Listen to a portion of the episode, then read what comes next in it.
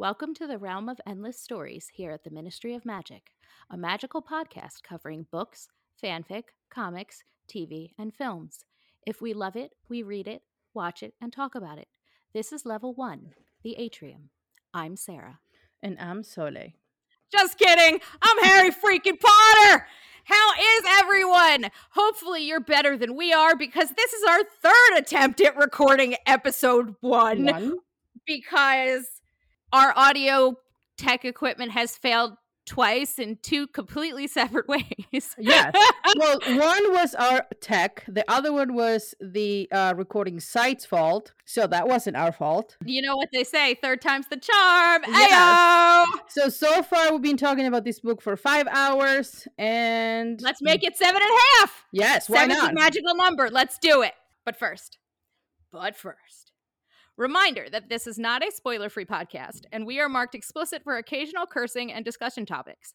All views and opinions expressed in episode discussions are our own. Like we said in our intro episode, and I will say it here, and then I am probably going to take it out of our notes because we will get super repetitive super quickly, and you all get the point by now. Reminder that we do not, I repeat, do not share the views and beliefs of the author, aka she who must not be named, because we do not support garbage humans. Nope. So she can get turned into a no, she touched the football that becomes the porky, porky, porky, and ends up dropping her in the English channel and then she drowns. Yes. So, or, you know, something non fatal. I don't know. Maybe she can swim. Who knows? But get out of here, witch! Like, the wizarding world belongs to us now. We don't want your nonsense anymore. Nope. I'm literally pointing at the door, even though you cannot see me. Get out of here, she who must not be named. And we are going to put that thing back where it came from, or so help us. so help us. So, with that, with us retaking the wizarding world back where it belongs, this must be Mhm. what it feels like to have a home. Yes. In between our crisis number one, crisis number two, and now this recording, we went to the Harry Potter exhibition, which opened at the Franklin Institute in Philadelphia, Pennsylvania. And And oh my god, chocolate frogs, y'all. It was so cool. it was. It was very very cool. My apologies to the Ravenclaws who still don't get blue and bronze things because they hate you. I I Mhm. guess or silver shows up better on the silver screen, but I mean I don't know what's so hard about putting together colors when they're literally revealed to you in the book in writing Yeah. as it is there. But then again, we'll get back to the why can't you do what's in the book when we get to book 4. yeah. You all know why. Yes, but I understand that it doesn't translate on TV or film or any audiovisual. It Media? does on Newt Scamander. It, yeah, but it does on clothes. So why are the like scarves and everything that they sell Ravenclaw in this store not the right colors? Because not they on decided TV. we're never going to make the original colors. Oh, At least they put the right bird on it. Like yes, that's that's true. that would have been super embarrassing. Yes. Let me just tell you, the Harry Potter the exhibition has props, costumes. It does have a gift shop. We did buy stuff from the gift shop. Of course. Uh, it is going to be touring not only throughout North America, but I believe worldwide. However, they have not yet released a list as locations Mhm. go. I know that it is in Philadelphia until mid September, but I highly, highly recommend you go. As someone who has not been to the Wizarding World in Orlando, Mhm. going with someone Who I'm has? at- who has, even though this might not be an eighth as magical as the place in Orlando, I was still absolutely stunned. And I'm determined to fit in as many puns as I can into this podcast today, evidently. uh, I mean, first of all, Hufflepuff representation, yo! There's not only stuff from Harry Potter, but there is stuff from Fantastic Beasts Mhm. both costumes and wands and other props. There is merch for Quidditch and for like the Triwizard tournament and the different houses, an equal amount of things for every house. What Yes. a novel concept! Yes. I've, I've never felt this way before. It's like we're finally being recognized. I'm shocked. This is my shocked. this is my face. shocked face. I have been to Warner Brothers Studios in LA and to the Wizarding World. I and I have that. to. You didn't know? I didn't know that you had been to LA. What is this? The podcast where Sarah doesn't know anything? Yes. And, Hagrid's going to tell you. Sarah and the things she finds out while recording a podcast. yes. But I have to say, of all of them, this one is the most interactive. The- It has a lot of places Yes. that you can interact, that you can do stuff like for classes. And I, I don't want to give out too much, but it is worth going if you get the chance. If it's near your city, you should go. There's an awful lot of squealing from every fan present. Yes. Even though there are lines, it is absolutely worth the wait. I mean, Soleil can tell you, having Mhm. seen the real thing in Orlando, I'm the kind of person who, if you see an informational plaque about a prop or a piece of clothing on the wall, not Mhm. only am I going to read the plaque, I'm going to take a picture of the plaque before I take a picture of the thing so that Mhm. I know what the thing is in case I ever forget because my memory's terrible. Lockhart would be so proud. Yes. Uh, who I is didn't he? even- We don't know. He doesn't show up in this book. But so I'm standing there reading a plaque about the Great Hall Mhm. and how they designed it and what went into the filming and the lighting and stuff. And I turn around because the other thing you don't, you might not know about me if you're a new listener, if you're here from before, you very much know this about me. I don't shut up Ever?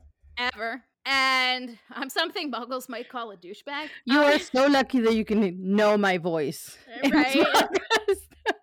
right? So I'm going, oh my God, have you seen this? Oh my God, have you seen this? Look at this, look at this. Come here, come here. Because, like, we go in different directions and meet in the middle. Mhm. And I turn around from this plaque, and there's a small model, only like a couple of tables set, and a visual of the Great Hall.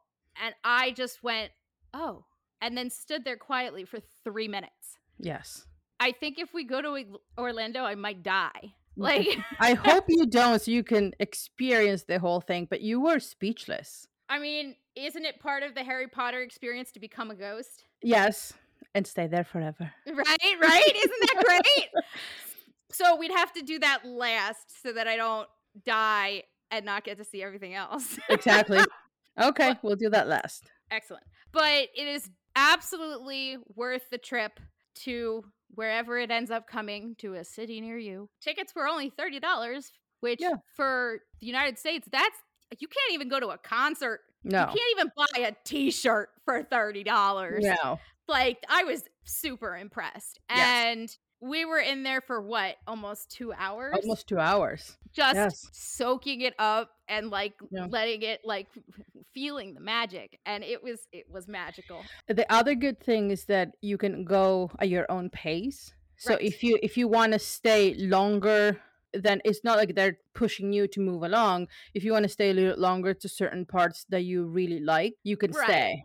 So like parents with kids, if the kids just want to do the interactive stuff and then leave, they can. Mhm. Whereas nerds like us who want to read every single background piece of information you could possibly throw at me and then take pictures of us doing everything we possibly can and sitting or standing or posing with everything we possibly can, Mhm. we can do that until the museum closes and they throw us out. Yeah. Uh, we did not stay that late for the record.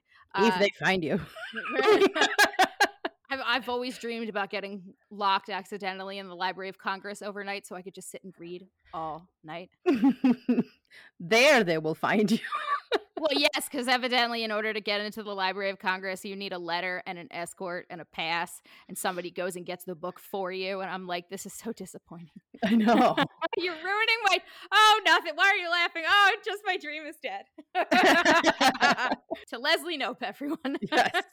if you have the chance, whenever you have the chance, go see it. It is amazing. You will see so many other fans. You can even talk to them. It's like a big family. You can talk to anyone. So they didn't hear this, but I did. We were kind of keeping pace with several other groups who were ahead of us. hmm And we're in one of the rooms, and I see this guy about our age ahead of us wander go to wander into another room and he realizes that it's fantastic beast stuff in there because it's not just harry potter props and costumes and things it's also the fantastic beast stuff and all i hear him say and his friends have walked off so he's talking to himself and I hear him say, There better be some Bowtruckles in this room. Where my bow truckles at? They're my men.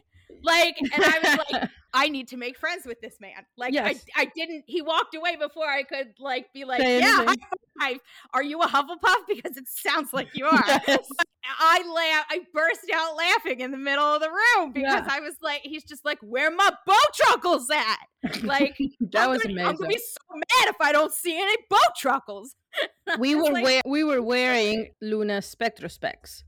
And this little girl, she comes closer and she's like, she's "I so love cute. your glasses," and she was so cute. So She was dressed in a full uh Ravenclaw robe and Mhm. house uniform. Yeah. I would actually say the people who went to the exhibit, I'd say it was probably three quarters wearing merch of some sort mhm. to one quarter wearing regular clothes. And at least a quarter of the three quarters was in full house dress yes, in full Yes. uniform, maybe a Quidditch uniform, but like robes, hmm pants, shirt, tie, cloak, you name it, they had it. yeah.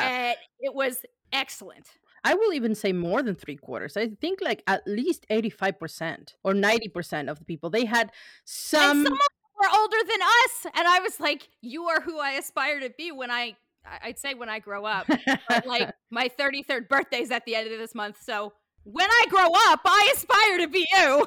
yeah but uh, even if they don't it didn't have anything that was like merch from the wizarding world they were wearing clothes that as- that were similar to house colors so you can say that, you know like with a green sweater even if it didn't say slytherin you could kind of guess that it was a slytherin Also, would you agree that the most represented house in garments that people were wearing was Hufflepuff?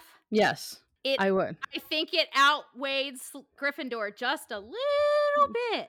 i think everyone was gryffindor when you couldn't sort yourself into houses because the main characters are gryffindors and most of the characters are gryffindors You don't even go here. Yeah, they don't even go here. But I think when you got to take the test, and even if it's your secondary house, I don't know why everyone tries to I did see lean one more girl toward Hufflepuff. in full Ravenclaw yes. uh, house, tie, cloak, and I did see. Was I saw other- a couple in full Slytherin. Did you I see only that? saw one. No, I saw a couple. This um the girl and her boyfriend or husband, I don't know what it was. Uh, they were in full Slytherin. And though that was the house they wanted to go see first. And I did see one girl. I say girl, she was probably in her 20s. So young. Not, I know, right?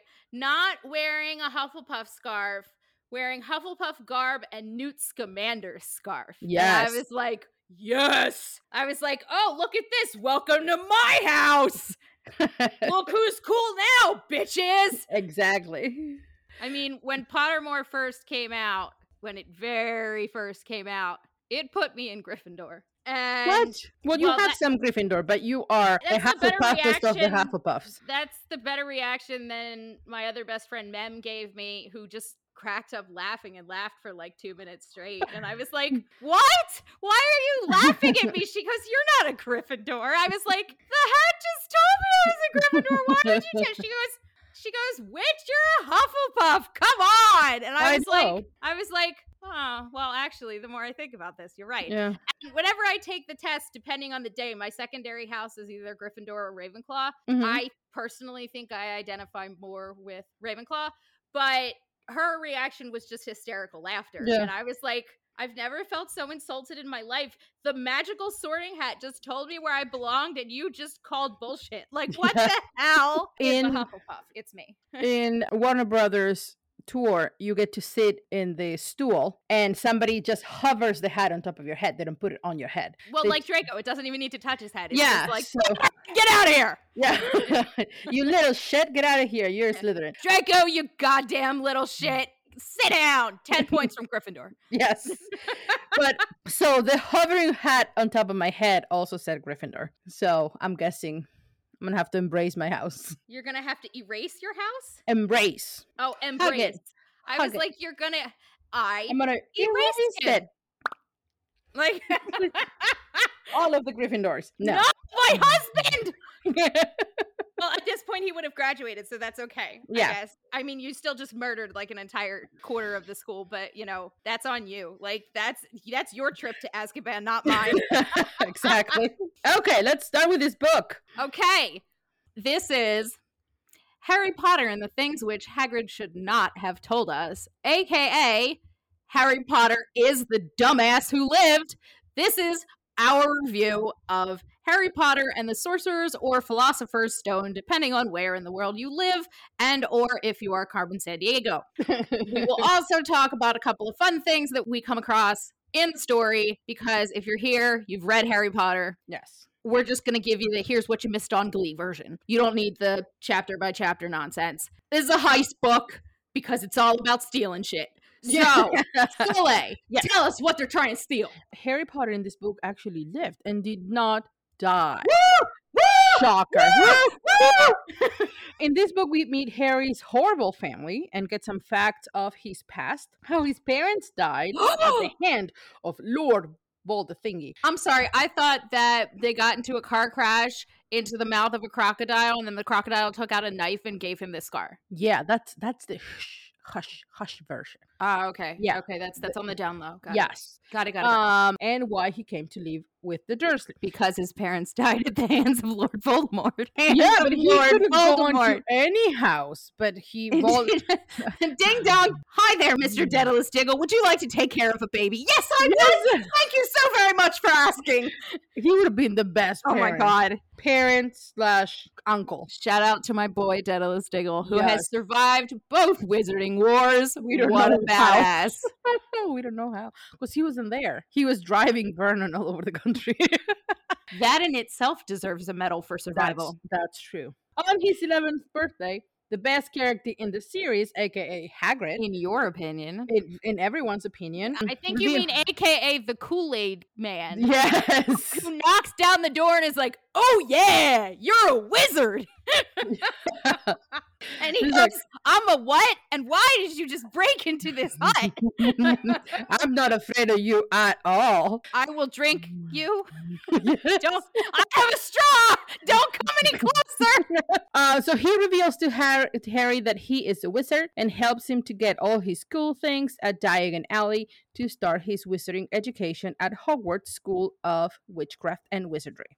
Thankfully, next year I'll be transferred to pig farts and won't have to deal with this shit. Exactly. Okay, let me tell you a couple things that he does at Hogwarts on book one. He doesn't listen to anything. No, he gets sorted into Gryffindor, best house ever.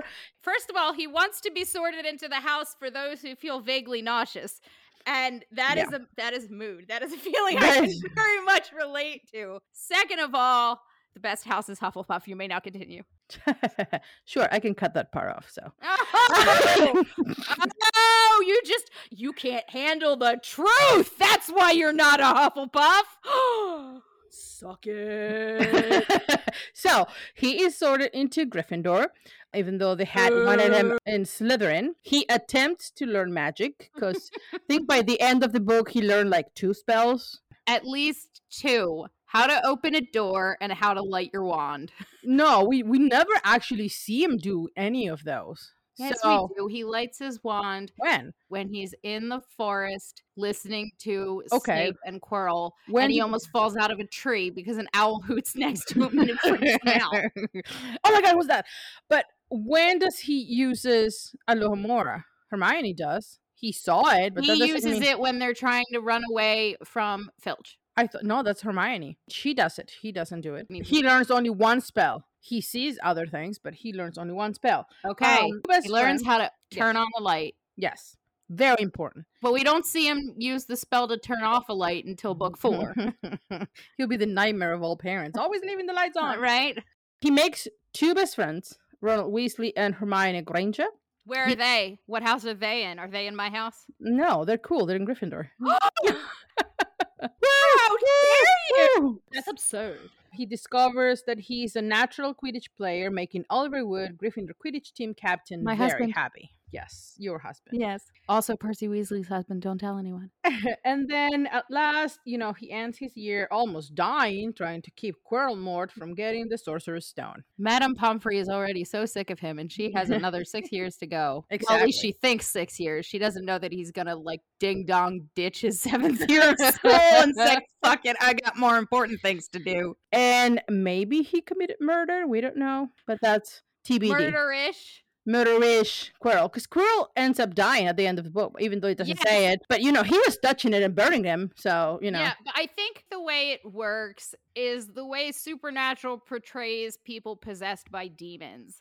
That as long as the entity is still inside you, your physical injuries are irrelevant. Mm-hmm. I think it's because Voldemort fled Quirrell's body that that's why he died. So Harry did kill him, but he was still alive because of Voldemort. And then when he lives, his body, then Harry, it's murderer. Cool. Yeah, well, for the second time because he kind of murdered Voldemort when he was a baby. So this is the story of a murderer kid who Yeah, goes around killing people. you got beaten by a two-year-old. Like Yes. Yeah, Harry Potter, the boy who lived because everyone else didn't. Yes, because he killed the competition. yeah. I mean, I think Draco puts that out as a theory at one point. He's it's either Draco or no, it's Ernie Mac talking about the attack on Justin. No. He's oh.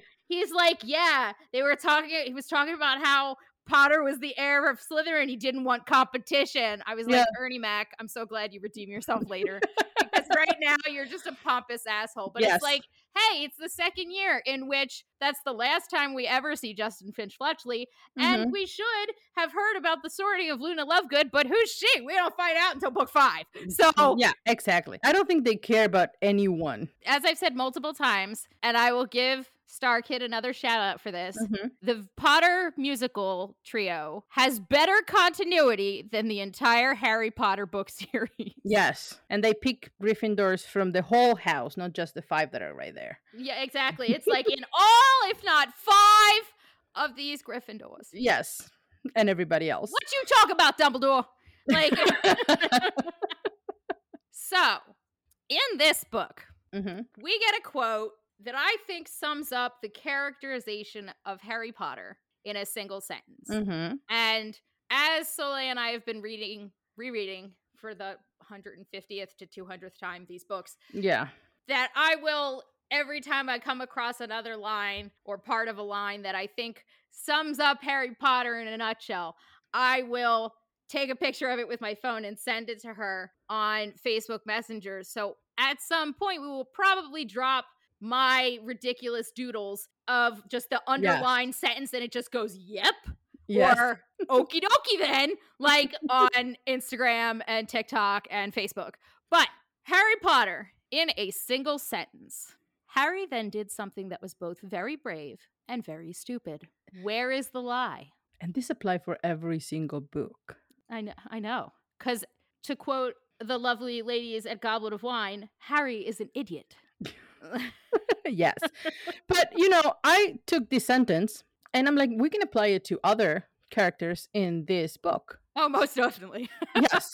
to everybody. So how about we apply it to Daedalus Diggle, your man? My man Diggle! Yes, he did something that was both very brave and very stupid. He hugged Vernon on the street. Well, he didn't know that Vernon Dursley was like the kind of person that would eat him, literally.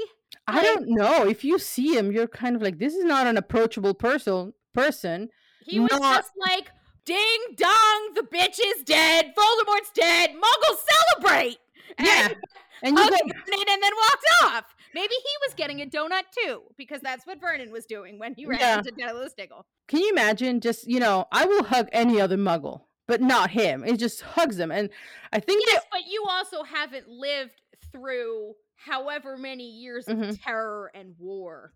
yes, that you can finally go outside without fearing for your life. That I think the sheer relief you would feel would throw off all those natural don't touch Vernon Dursley instincts Yeah. and just go, I'm gonna hug the first person I come across. And it just Yes. so happens to be Vernon. But I don't know why. Two things. First, I imagine Daedalus just going around, going around, just hugging a lot of people because he seems like the person that will give g- good hugs. He's the guy at Comic Con that with the free hug sign. yes, yes. And I love him. And the second thing is he's still alive because Vernon didn't know what what the heck was happening, and he was He like, survived both Wizarding Wars as mem- as a member of the Order of the Phoenix. Like, shout out to Daedalus Diggle. and he survived Vernon Dursley twice with a hug and in the car twice. Not just in the car, I presume that they stayed with them for however long. Oh, yeah. My my house guest. My man, Daedalus Diggle. Yes. We can apply it also to other characters like Dumbledore. Then he did something that was both kind of smart and very, very, very, very stupid because he left Harry at the Dursleys. Well, not just that. He didn't tell Harry anything ever. Ever, ever. He like, didn't tell anyone he nothing. had like a billion and a half chances. At the end of this book, Harry flat out asks him, hmm Why was this so important? Why did Voldemort want the stone? And he goes, Alas, the first question you ask is one that I can't tell you the answer to. And I know you're going to hate this, but I'll tell you when you're older. And I'm like, God damn it, Dumbledore.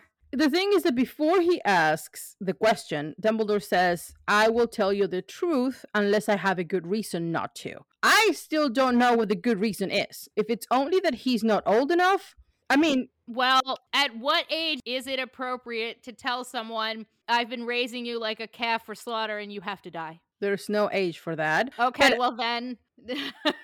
But at least, I mean, you don't lie. Voldemort might come after you like every year and every chance he can. You don't Mhm. need to know that either. Just go play some Quidditch. Be happy. Don't die. Yes. Good luck. Uh, I think he could have been able to tell him some form of the truth, Oh yeah, absolutely. uh, but he chose not to because Yeah. he's Dumbledore. Because he's Dumbledore. The- okay, let's apply this sentence to somebody else. How about Vernon? Then he did something that was both very brave, question mark, and very stupid. He existed. He tr- It's more the fact that he exists. If you get, if you know what I mean. yes, besides that, he tried to intimidate Hagrid. Seriously? Seriously? guy who just kicked down your fucking door at exactly midnight and then politely put it back up on the hinges Yes. and then asked politely for tea and said, Well, if you have something stronger, I wouldn't say no. yeah. Uh, and yet he still goes, Who are you and what are you doing in my house? First of all, No, your house. your- that's not your house.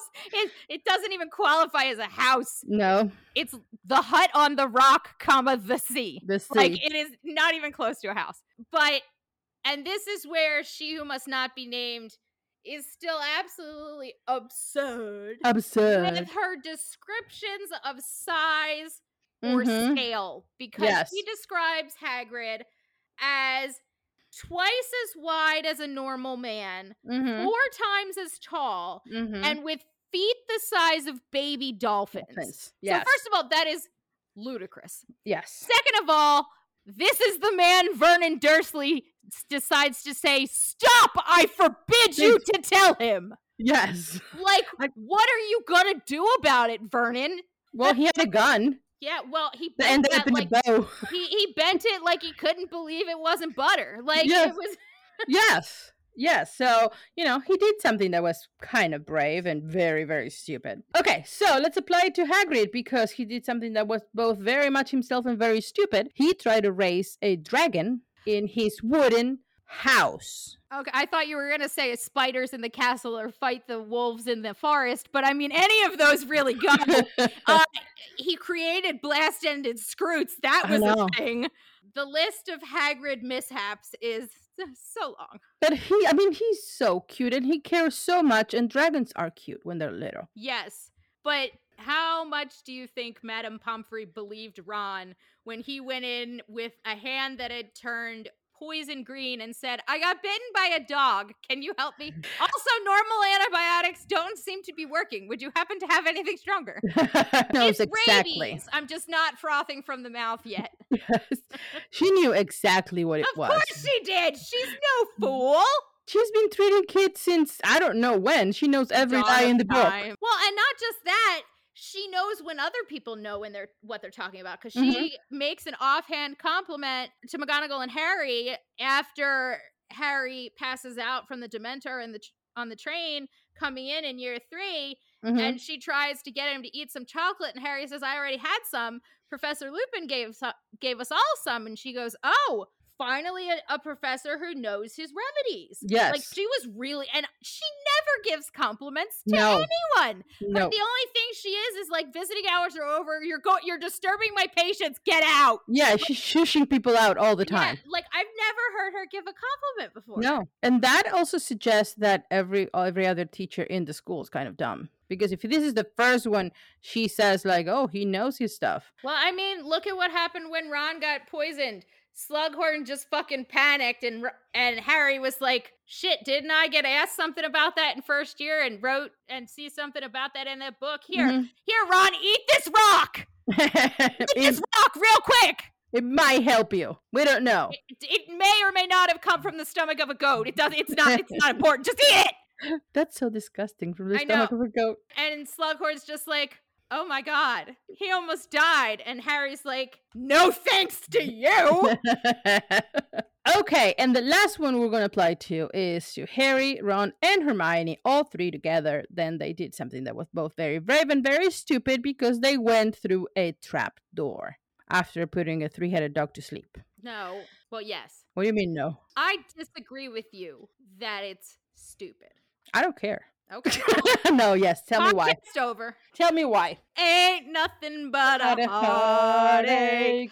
I okay. My reasoning is also reasoned around the question: Would you go through the trapdoor? Now, if you're Mhm. saying that that it was brave and stupid, your answer is obviously going to be no. No. But and you thereby give Quirrell the time to get the stone. Voldemort gets the stone. The series is over. Boom! One book. Congratulations, Soleil. You have ended Harry Potter. You're welcome. No. No, no, you're wrong. What can I say except Get out of here. I would go through the trapdoor. And while it may have been an oversight not to try and alert McGonagall or send an owl to I mean, Hedwig does peck re- Harry repeatedly when she wants an answer. You mm-hmm. can totally say, "Here, go peck McGonagall like 800 times until she figures out what's going on." Or go Yeah. find Dumbledore, who just left for London because he doesn't realize, although he totally realizes conveniently halfway Yeah. through, that where I needed to be was the place that I just left. But if you knew that through inaction, you're not going after Snape because you think it's Snape at this point, by not going after Snape, you might be allowing Voldemort to end up with the Sorcerer's Stone and become immortal forever unstoppable. And you've heard horror stories. Whether or not your parents were actually killed by the Dark Lord, that's irrelevant but Mhm. the horror stories of what the first wizarding war was like and you knew that a he's gonna come after you anyway because either i'm harry potter or you're not pure blood so you're scum so he's coming after you eventually Mhm. i'm gonna get you and- gonna get ya. but he could be stopped by you trying to stop him Mhm. I agree with what Harry says. They're like, you could die. And he's like, then it'll just be dying a little sooner than I was meant to because I'm never going to the dark side and he'll just kill me when I get back to the Dursleys anyway. Mhm. And I know, even though Dumbledore did not use for the greater good in the proper manner, that as a Hufflepuff, and I can work in a Star Trek quote here the needs of the many outweigh the needs of the few or the Mhm. one. The right thing to do is to prevent Voldemort from getting the stone at all costs, regardless of what that means for my continued existence. It's basically the vow that every single member of the Order of the Phoenix makes upon joining yeah. that it's I will put the greater task ahead of my own well-being if my sacrifice will prevent this horror from occurring. I could not go back to my common room and wait. I wouldn't go back and wait.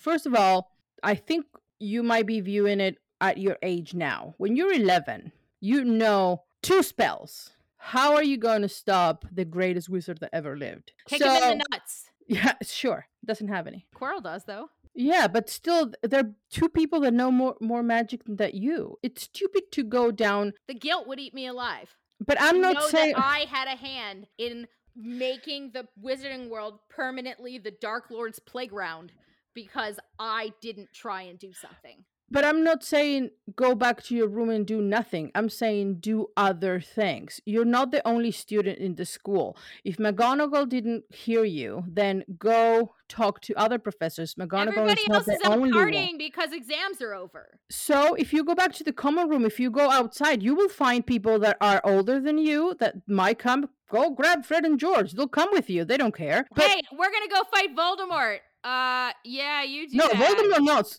Snape. If you tell Fred and George, "Hey, I think Snape's trying to steal something. We want to try to stop him. Do you want to come?" They're going to jump to to the opportunity to do magic. Well, Fred and, actually, George would. I don't know how many other people would. at least, at least, I think they should have find other ways before going and get a dog to sleep and then jump to the unknown into the unknown in that hole.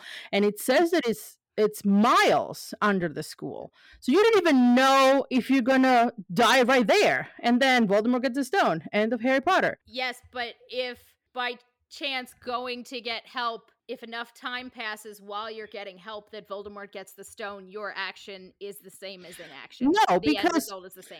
when they find out that Snape is going to go through the trapdoor, it's not night yet. And they're saying he's going to go tonight. So they go, I'm guessing it's right after dinner, and they go to talk to McGonagall, or before dinner. They go to talk to McGonagall, and then they had time to have dinner, walk to the common room, wait until nighttime to go through the to door. trapdoor. at them. You could use all that time to try to convince somebody else. Yes, but McGonagall had said to them when they When? tried to convince her earlier. When do they listen to McGonagall? It's like McGonagall's like, why when everything happens it's always you three? Because they don't listen to her. But ever. she's the next highest authority, and then the next highest authority under her, I think, is Snape. But you can, there's they're not the only two adults in the school. You can even talk to Hagrid. You know, also and said I, Snape wouldn't steal the stone. I know, but the more people you talk about, the more chances you have of someone that knows a little bit more than Alohomora to come with you. And Lumos. Hey, Voldemort, Lumos. Alohomora, and the door opens Yeah, behind yeah. I mean, Red vibes. What the hell can't they do?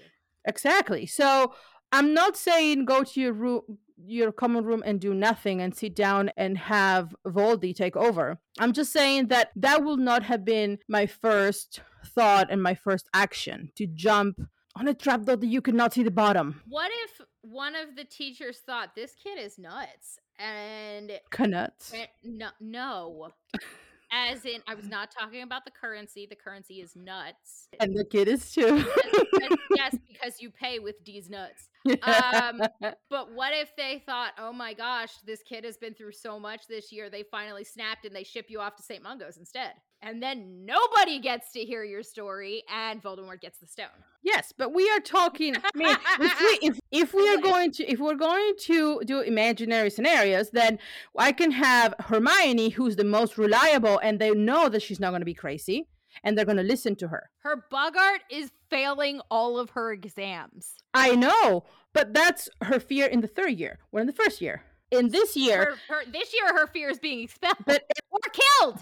In this year, do you think teachers do not trust her? Do not trust her common sense? They she trust is her common sense, but for her to bring up the same point that Ron and Harry had to McGonagall and McGonagall shot them down, I think McGonagall would say, like, if you had come to me first, I'd believe you, but I think they've managed to persuade you into this.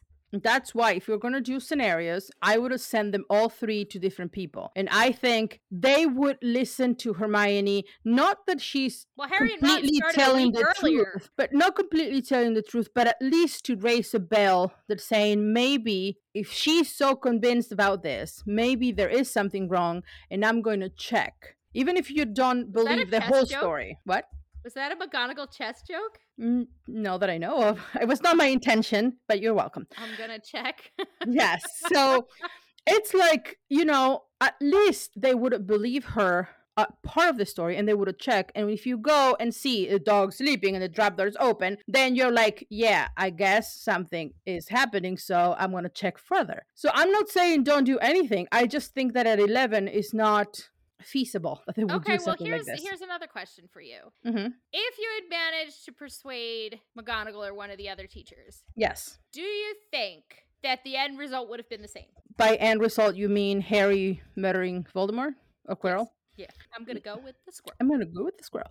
No, I don't think it would have been the same. I do think that they may have allowed him to participate in some way, or he would have gone after. Like, let's say McGonagall goes first. He's like, but I still want to see what's happening. So they would have gone. The other thing that I find very unsettling, see, weird, etc., is nobody can check with Dumbledore ever. Well, because mean, I know- Dumbledore's on his way to the Ministry. I know he is on the on the way, but he could have checked before leaving. He could have put his head in the fire and is like, "Hey, Fudge, did you call me? Did you really wanted me there?" And they're like, "No, I never sent you anything." End of the story. And then he goes through the trapdoor. So there are a lot of things that could be better or could have been different that letting three 11 year olds who know Hermione forgets that she's a witch because she wants to light a fire. Well, that's that's natural Ron- instinct. You fall back on what you know when you panic. I know. She uh, can you imagine Hermione trying to fight Voldemort? She'll be so panicked. She will be like, "I don't have a dagger." So, I don't have a deck. yeah. and is this does she skin animals in her spare time at home? yes, I don't have my bow and arrow. Um, right, Katniss, settle down. Ron, the only thing that he knows how to do is like play chess and say Wingardium Leviosa, not Leviosa. So he would have been like Wingardium Leviosa, and then Voldemort will be like suspended in the air. I don't know. Or he would have been like, "Hey, checkmate." No. So they know nothing. Now I'm, I just have this mental image of Quirrellmort being like floated around the room, and it's like, dry his arms. How about a twirl? He's like Yes. a girl.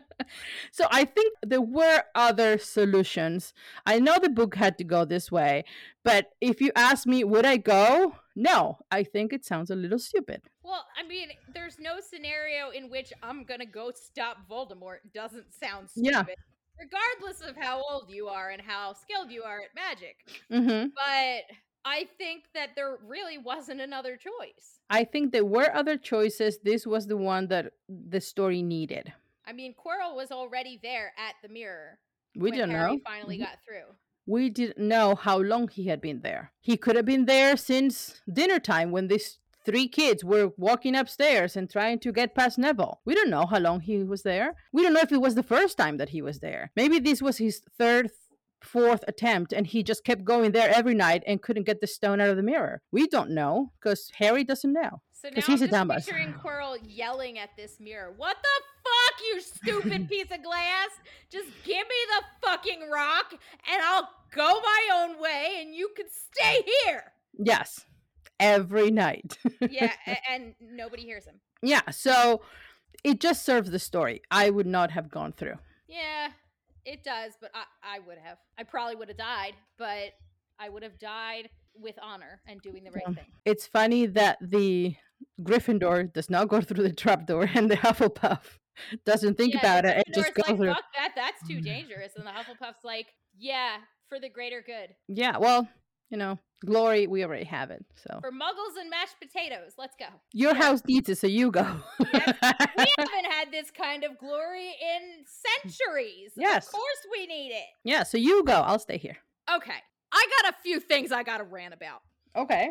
And I was to save them for later, But but I can't because it's driving me nuts, man. I can't handle it. And it's not the reasons why Harry is not a Ravenclaw, of which there are so many you would need to like stop and take a sleep break in the middle of Mhm. the list. But I mean, honestly, the kid's trying to run from bullies, jumps behind some trash cans, ends up on the second floor and thinks, whoops, must have been the wind. What a fucking dumbass. I mean, he's not that light. You weigh at least a hundred pounds, Harry Yeah. Potter. Like It was not a what, hurricane. hurricane? Like, what is wrong with you? Anyway, Okay, so Hagrid arrives at the hut on the rock, Mhm. with the sea, The sea. and we end up leaving the Dursleys to Gilligan's Island their way out of this situation because we Yes. took the boat. Yes. Suck it. Anyway, Harry's been sleeping on the floor and he's cold because the fire went out. Well, Hagrid put the fire back back on with his fabulous pink umbrella Mhm. and says to Harry, "Here's my coat." Tosses it to him. It probably thumps him to the floor with the weight of it, Exactly.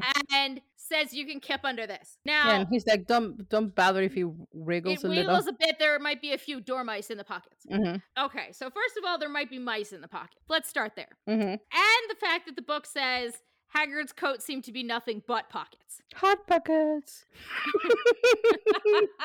they are hot pockets. Ah, thank you, Jim Gaffigan.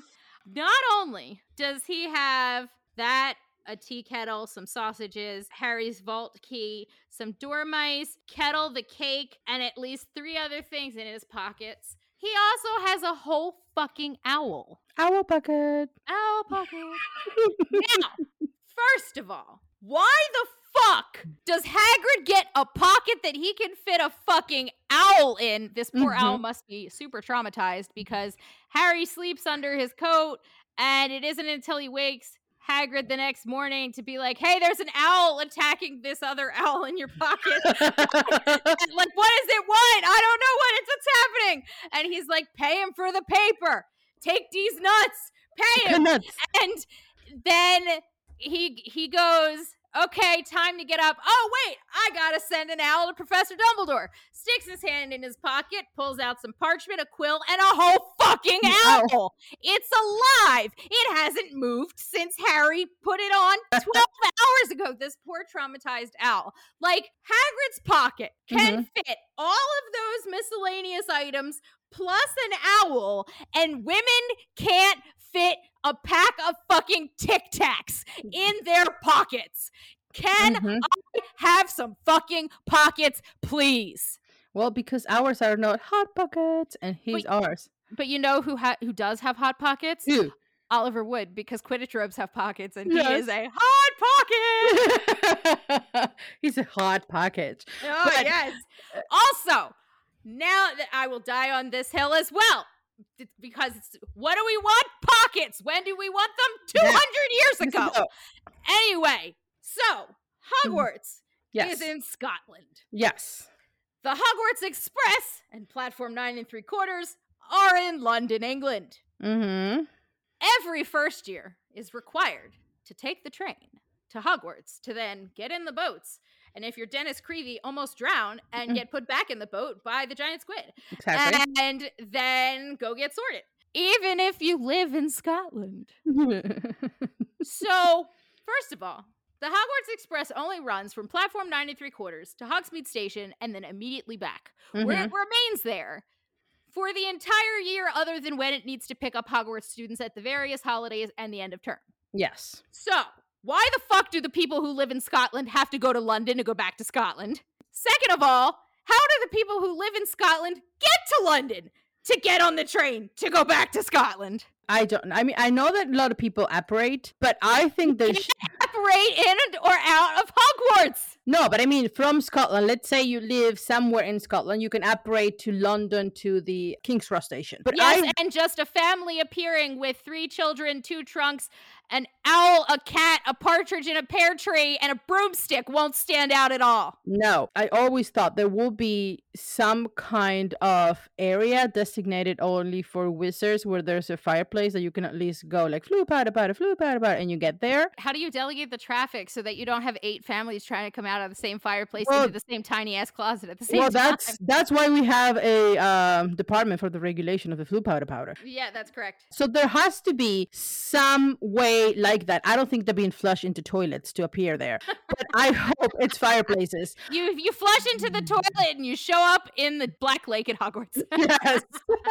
but I think there should be something like that because otherwise, trying to move your family, if you're not apparating and if you don't do Floo and powder, are illegal now, so yeah, or porkies, then the other porky, Porky, porky. So then the other mode of transportation is for this whole family to jump onto a muggle train with all their stuff, travel to London, which is like six, seven hours. right? Because that's Yeah. kind of like the journey. Depending on where in Scotland, absolutely. Uh, London to Edinburgh was four and a half when I did it. So if the Hogwarts Express leaves at 11 o'clock, Precisely. precisely o'clock. so they have to be there if you want to have time like let's say 10 30, 10 what time do you have to leave your house if you have to travel for seven hours to go back to your house seven hours Yesterday. so it doesn't make sense so there is a Floo powder powder room Okay. Floo powder powder room. I like Yes. that. Okay. So I'm gonna make it both better and worse. Okay. take it one step further. What if you live in Hogsmeade? oh Hogsmeade is right down the street from It's school. Now, I don't know how it takes Harry 30 minutes to get through or almost an hour, but Harry's not a reliable narrator, so No. we don't really know how much time it is. But it took Ron about 20 minutes to run back from Hogsmeade to school. yeah How the train can pull into Hogsmeade Station, the older kids get in the carriages pulled by the Thestrals. Who knows what those are? I don't know. i don't know And they're at the front door in two minutes Mhm. but Hogsmeade is still a 20 minute run away. That even if you're 15 a 15 minute walk away from school, can't you Mhm. just fucking walk to school? no because there's no drop off at hogwarts What about going to Hogsmeade? You've been going there since you were like 4 with your parents. you don't have a form I'm Harry Potter. well yeah you can go Okay. Cuz like if you're not 13, I'd be like, yeah, I'm just going to pop home to visit my parents. I left something at home. It has nothing to do with the fact that this is a Hogsmeade weekend. I just really, really need this book on my bedroom shelf, which so happens to be in my house in Hogsmeade. Please do not think these things are related. May I go, please? now can you use that excuse for any other weekend that is not a hogsmeade weekend Fred and George would. I, I know they, they will use every excuse in the book, but if you live there, can you say like any weekend, like, oh, I forgot this thing, or I I'm really miss my parents. Can I please go to my house As for long this as you don't tell the same teacher every time, because then the like McGonagall after three weeks would be like, "Bitch, do you think I'm stupid?" Yeah. Like, Well, but you have to ask your head of house. So whatever house you're in, you will have to ask your head of house first. so whatever house Trelawney heads up, that's the one you you have to be from in order to get away with a different excuse every week for the entire semester.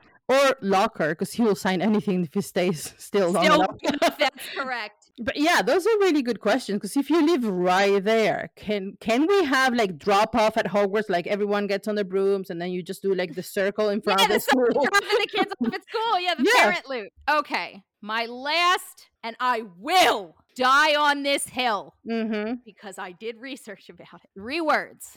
Why pumpkin juice? Pumpkins are not even native slash able to be grown in the majority of Europe, mm-hmm. which means either you'd have to import them from another fucking continent, yes, which that doesn't seem sus at all. no, Or the Daily Mail has a headline that says UK pumpkin juice shortage baffles nations.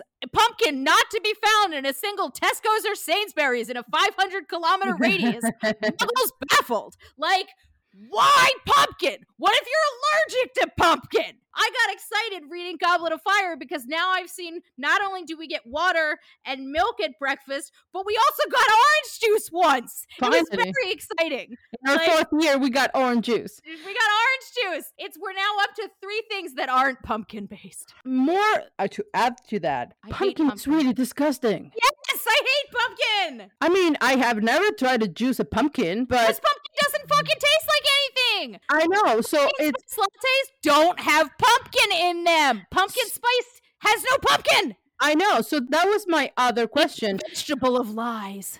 is this Gryffindors know that by a kind of like a pumpkin spice latte when they say pumpkin juice, but it's not really pumpkin juice. It's just all the other ingredients, kind of like Cinnamon and nutmeg. yes, Dumbledore probably chooses the menu. It's a fucking lie. It has to be. Uh, yes. That's, that's my logic. I can deal with pumpkin bread, pumpkin pie, not pumpkin juice. I don't like anything pumpkin. I would literally go on a hunger strike or a, a thirst strike, and I'd end up in the hospital wing because I would have passed out due to dehydration. okay, so now that we're done with pumpkin, in west part of Scotland, born and raised at Hogwarts is where I spent most of my days. Yeah, hello. Let's shout out Hogwarts Castle. I literally just came up with that on the spot. I just I- I, don't know I- what made me do it. I don't know how you do it. Your mind's amazing. It's called ADHD. Um, anyway, let's talk about Hogwarts. I always thought that Hogwarts was cool. I mean, well, duh, but It like, it is but cool. like that, it, there was some sort of aspect of it that felt alive. Like it Mhm. was almost its own living magical entity, and there were several specific parts of the castle or things in the castle that added to this feeling of it's alive and it can respond to you.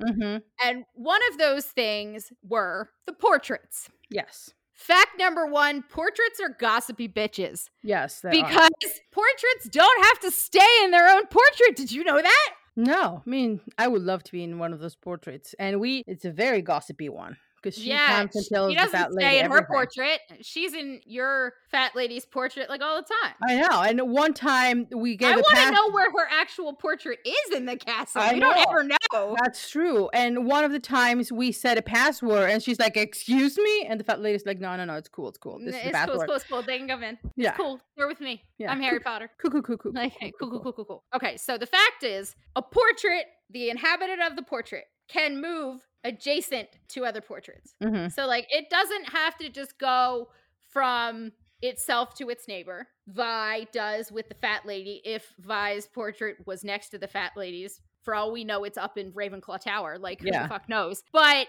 inhabitants can also move between a portrait they have at Hogwarts and a portrait of themselves in a completely different location like Mhm. St. Mungo's or Gringotts if they wanted to chic up the place a little bit and give it a little bit of Yeah. a less dark, spooky feel and hang a portrait somewhere. Exactly. Or in the Ministry of Magic, you can go between your own portrait and you can hear what's going on there. It's, yes, Squirrel, I hear everything you hear. You can call me Voldemort. We're there. So you can go between your portrait at Hogwarts, mm-hmm. especially if you're a former Hogwarts headmaster or headmistress. You are more likely, because you're important, hmm uh, to have a portrait somewhere else, like the Ministry of Magic, St. Mungo's, and you can disappear out of your portrait at Hogwarts and just appear in your previously blank hmm portrait in the other location Yes. and then go back and be like, hey, Dumbledore, you'll never guess what I just heard. Oh my God. You want to hear a good one about fudge? Because, oh, I got the news, man. like, that's what portraits can do, and it's cool. The really, really cool thing about portraits is not just that wizards invented the GIF. The GIF, not the GIF. GIF is GIF. peanut butter. Yes.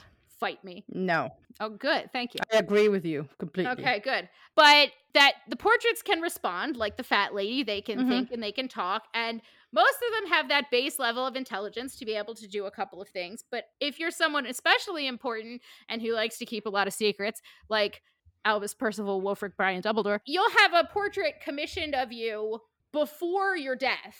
Yes. And the intelligence of the portrait or the figure in the portrait, so the you in the portrait, hmm eh, I'm talking to the, the man in the mirror Yes. as it were. Uh, I'm asking him to change his ways and tell Harry Potter things he needs to know. yes. that it depends on the strength of the witch or wizard being painted, Mhm. not the talent level of the artist. The magical artist. Yes, the magical artist who is doing the painting. So, Mm-hmm. for example, I would think that Gilderoy Lockhart's portrait would be way dumber than Albus Dumbledore's portrait. Even though Lockhart is very smart in his own conniving, shallow ass ways, Mr. I sent myself 800 Valentines and shot a dark mark of my face into the sky. But- He's nowhere near as smart as Dumbledore, so Dumbledore's painting is going to be more intelligent. And so the headmasters or headmistresses, once they have their painting done prior to their death, because most portraits, and even in traditional Muggle, our society, yeah. when you say a portrait versus a painting, a portrait was usually a picture, either like a somewhat side view or a front view of a person of importance after their death Yes. to commemorate that they lived and they did something cool. So most portraits can do the basic responses, know a little bit about who they're supposed to be, hmm but headmasters and headmistresses, for example, their portraits are more complex and they will have the portrait done before I was going to say before they were killed. That's only the case of Dumbledore and Snape. and Snape, but not Armando Dippet. Nope. They will keep the portrait somewhere under lock and key Mm-hmm. and visit it. Now, this is taken from wizardingworld.com, so Mhm. I'm not making this up. They're going to go back in the closet and teach their portrait things Mhm. so that when they are gone, it can advise the new headmaster and act more like them and have more specific knowledge that, say, the fat lady might not have. Mhm. She represents herself, but she's not going to know that Dumbledore loves acid pops. Like, yeah. Dumbledore would tell portrait Dumbledore, "Hey, I love acid pops. That's important because I sometimes use it as a password. My passwords are usually candy." So they would keep the portrait somewhere safe that only they could access and teach it stuff so it could act like them. So portraits have various levels of knowledge. They Mhm. don't have to stay where they are. And they do register movement. Yes. Like when Harry and Hermione shove Phineas Nigellus Black into Hermione's bag, Mhm. he's like, "Hey, where are you putting me?" Yeah. Like he he realizes that his frame is being physically moved. Yes. He So- also realizes when Hermione puts the blindfold that he cannot see or escape. It's not like if he moves around, then he, he, will. I think it will still be on over his eyes wherever he is in the picture frame. Okay.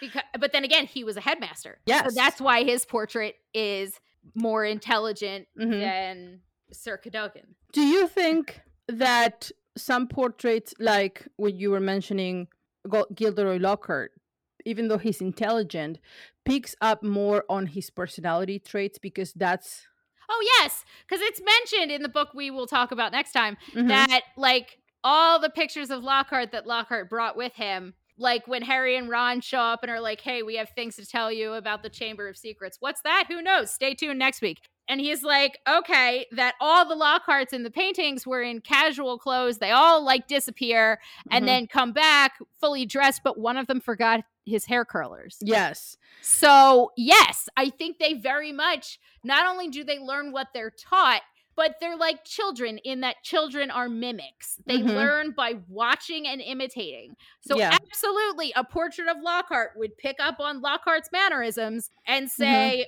I've got to be shallow as a puddle of rain in the desert. Mm-hmm. However, it makes me wonder if important people like headmasters are the only ones who have duplicate portraits.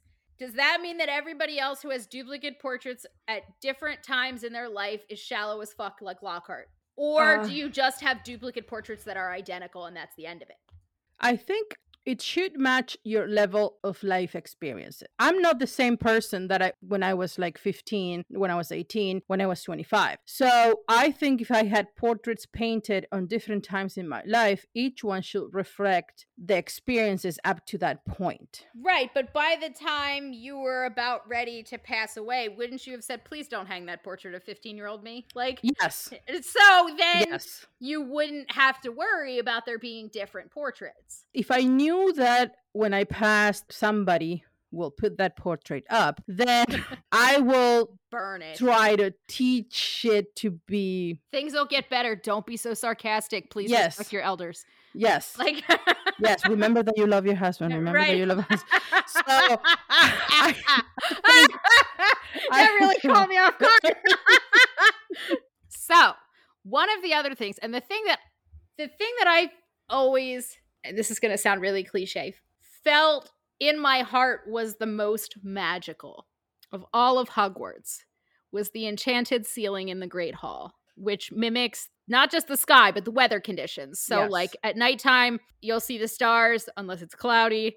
You'll see the sun in daytime unless it's a torrential thunderstorm with you'll see the bolts of lightning and the Mhm. swirling clouds and it's just really fucking neat. And I loved the mental image of it because it was like having a little planetarium above you at every meal. Like Mhm. who wouldn't want that?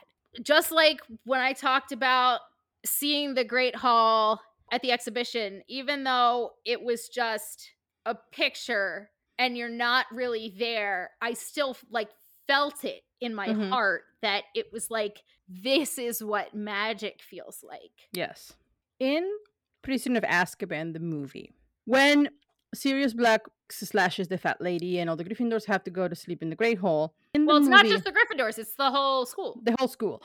Dumbledore is talking with Snape. When they're walking towards Harry, and you can see it from Harry's point of view when he's laying down on the floor and he's looking up, you can see not only the night sky, but also kind of like galaxies. Because you Yeah, see like milk- like, purples and, and pinks. That's our galaxy. that was a great image to Yes. see. And it, it shows you that it was not only the stars, but the fact that you could see beyond the normal stars that you can see with your eyes when you go outside. Although there are places on planet Earth where you can go outside and look up with just your two eyes, and if you're Mhm. me, your glasses, and see the Milky Way without a telescope, without anything. You just look up and it's Mhm. there. Yeah. And the first time that ever happened to me, I literally stopped, tripped, fell, and almost broke my front tooth because I tr- I was Mhm. so busy looking up in awe that I tripped over a rock because I was still walking hmm and lost my balance and fell face first uh, into the dirt. And thankfully, uh, put my hands out to catch myself. And then when we had to go back in, we were staying with a friend in who had a cabin on one of the lakes in about an hour outside of Portland, Maine. And we were walking back up the stairs. You'd think I would have learned. I did not learn. hmm I'm looking up at the sky. I'm carrying the lantern. I'm walking up the steps, and I don't lift my foot far enough. So it slips off the edge. I fall forward. The lantern goes out. I'm surprised I didn't break the glass lantern because it's Mhm. one of those old, like, metal, black metal and glass lanterns with an actual candle on the inside, which is now splattered against one edge because I like with the force of me falling forward and my mom and the the friend and my sister all turn around to see me sprawled out across three stairs and I'm like 10 12 at this point and they're like Yeah. are you all right and I'm still looking at the sky I'm like yeah I'm good I'm just and it was only like a 20 foot climb up Yeah. the stairs but I was like I was so mesmerized Mhm. I didn't want to look away for a second I got into like astronomy and all that because I still believe there oh, there's another form of life out there. We can't be the only. I do too. Science says probability says yes. Magic Yeah. 8 Ball says odds look good. Yes. I mean, also, it would be very egotistical to think in the size of our universe and the Mhm. fact that all of the things that we can see in the sky, we are seeing less than 0.4% of the entire universe out of all that we can see with our planet. And as far distance as we can see, Mhm. that we are alone in this universe. How fucking egotistical would that be? and it's very sad if you think that you are the only. It's it's kind of lonely. science says we are part of this universe. Nice. And so I look up at the sky and I feel so small. And I think, look at the opportunity hmm of what there is to learn out there. Yeah. There's so much more than our little blue and green, roughly spherical globe. Not flat. Right, not flat. Cats would have knocked everything off of it if it had been flat. hmm But so I would be the Hufflepuff who got in trouble for going outside with a blanket and laying on the lawn after hours and just looking up at the sky. And then after I got in trouble for that, I'd be the one who got in trouble for sneaking back into the Great Hall, laying on the floor and looking up at the ceiling because I wasn't allowed outside. So I had to do the next best thing, which would have been the Mhm. ceiling. Yeah. And then after that, I'd only do it on special occasions like meteor showers. I was lucky enough to see the Halley comet. Is it when I was You little? you, oh my god, you saw Halley's comet? What the fuck? Yeah. Well, I was It only enough. comes around once every 76 years. I know. I was eight or yeah, eight or nine. So I might be able to see it twice. Yeah, because I think it's, it's supposed to come back in like 2063 or something like that. Uh huh. At that time, you kind of understand, but not really. And like everyone on my block came out and all my friends, so I was like kind of distracted leading up to. But when it happened, I was one of the few that just stood there looking up.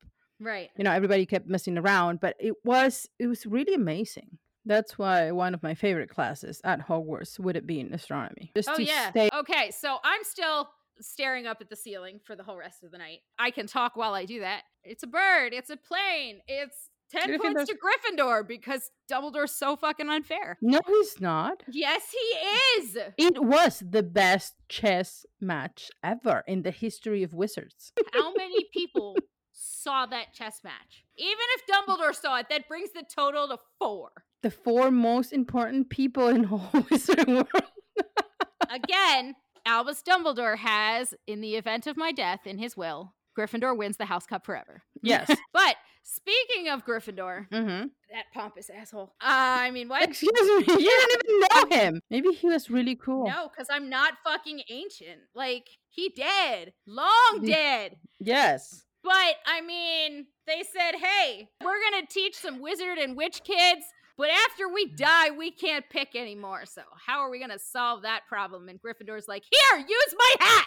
I'm not Yes. even going to clean it first. Just take it. Take it how it is. I'll just put some brain in it. Yeah, the hat actually, fun fact, the sorting hat is was enchanted by all four founders, even Mhm. though it came from the head of Godric Gryffindor. And the way it decides, even though it has been wrong and is very stubborn and refuses to admit that it's wrong, it is skilled at legilimency. So it literally does Mhm. read your mind, quote unquote, to figure out where you belong. Now, it sounds like the hat first is Slytherin. Yeah, right. Uh, like, I'm not wrong, you're wrong. I'm not wrong. I said like a liar. But what if you are natural or occlumency? He won't put you anywhere. I Or think does- at that point he would ask because just like Harry, Harry says the hat wanted to put me in Slytherin, and Griff uh, and Gryffindor said, Yeah, and Gryffindor said, and. Dumbledore said, and it put you in Gryffindor. Think why that is, and Harry's like, well, because I asked. Mhm. And that's why it is our choices far more than our abilities that define who we are. Yes, but if he cannot read anything in your mind, he'll be like, "Hey, where do you want to go?" And you're like, "Okay, I think My favorite you know." color is blue, so Ravenclaw. Yeah, he'll be like Ravenclaw, and he didn't read anything because you're very good or natural or occlumency. Although I wonder if it's possible to be an, a natural occlumens Or- to have a shielded mind. There are natural born legilimens like Queenie. Yes, but the ability to read one's mind, that's a power. The ability to shield one's mind, that's a technique. That's a skill. It could be a power, and I don't want to mix fandoms, but I'm reading ACOTAR, a court of um, Thorns, Thorn and Roses, by Sarah J. And yeah. Isn't is it Elaine when she's made her mind's completely shielded? Yes, but she's a special case. I know, but why couldn't be a special case in a world where everything's magic that somebody is born like that? Because it would detract from the plot and then Snape wouldn't be able to make fun of Harry. He was born this way. baby. Yeah, that's right. But it, you know, it could be. Yeah. And I mean, occasionally you do find the hat stuttering over a decision. A Mhm. hat stall is, is a case where it takes more than five minutes, which probably seems like a fucking eternity, especially for a, an 11 year old to be like, Mhm. what do you mean you don't know where to put me? Like, Yeah. To decide where to put someone. We've had a couple of hat stalls that we know of, a couple of close hat stalls. The Mhm. close hat stalls were Hermione between Ravenclaw and Gryffindor, and Neville between Gryffindor and Hufflepuff because the hat said Gryffindor, Neville said Hufflepuff, and they fought for almost five minutes. Yeah.